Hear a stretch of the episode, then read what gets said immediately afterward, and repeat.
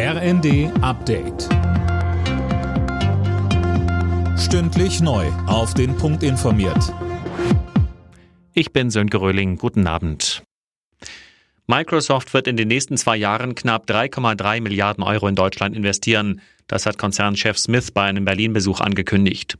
Geplant ist, die Kapazitäten der Rechenzentren für Anwendung künstlicher Intelligenz und für Clouds massiv auszubauen.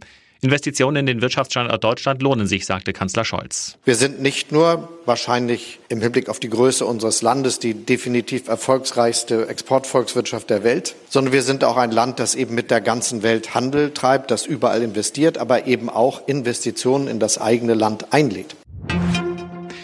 Die NATO steht weiter fest an der Seite der Ukraine. Das hat Generalsekretär Stoltenberg nach den Beratungen der Verteidigungsminister in Brüssel gesagt. Er lobte auch, dass inzwischen die Mehrheit der NATO-Mitgliedsländer das 2-Prozent-Ziel bei den Militärausgaben erfüllt. Die Deutsche Industrie- und Handelskammer rechnet damit, dass die deutsche Wirtschaft auch in diesem Jahr schrumpfen wird. Nach der Befragung von rund 27.000 Unternehmen erwartet der Verband ein Minus von 0,5 Prozent. Damit drohe die größte Wirtschaftskrise seit über 20 Jahren. Auch die EU-Kommission hat ihre Konjunkturprognose gesenkt.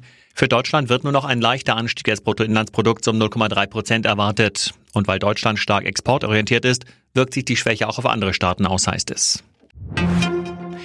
In Berlin ist am Abend das wichtigste Filmfestival Deutschlands gestartet, die Berlinale. Insgesamt werden bis Sonntag kommender Woche über 230 Filme aus 80 Ländern gezeigt. 20 Produktionen konkurrieren im Wettbewerb um den goldenen und die silbernen Bären.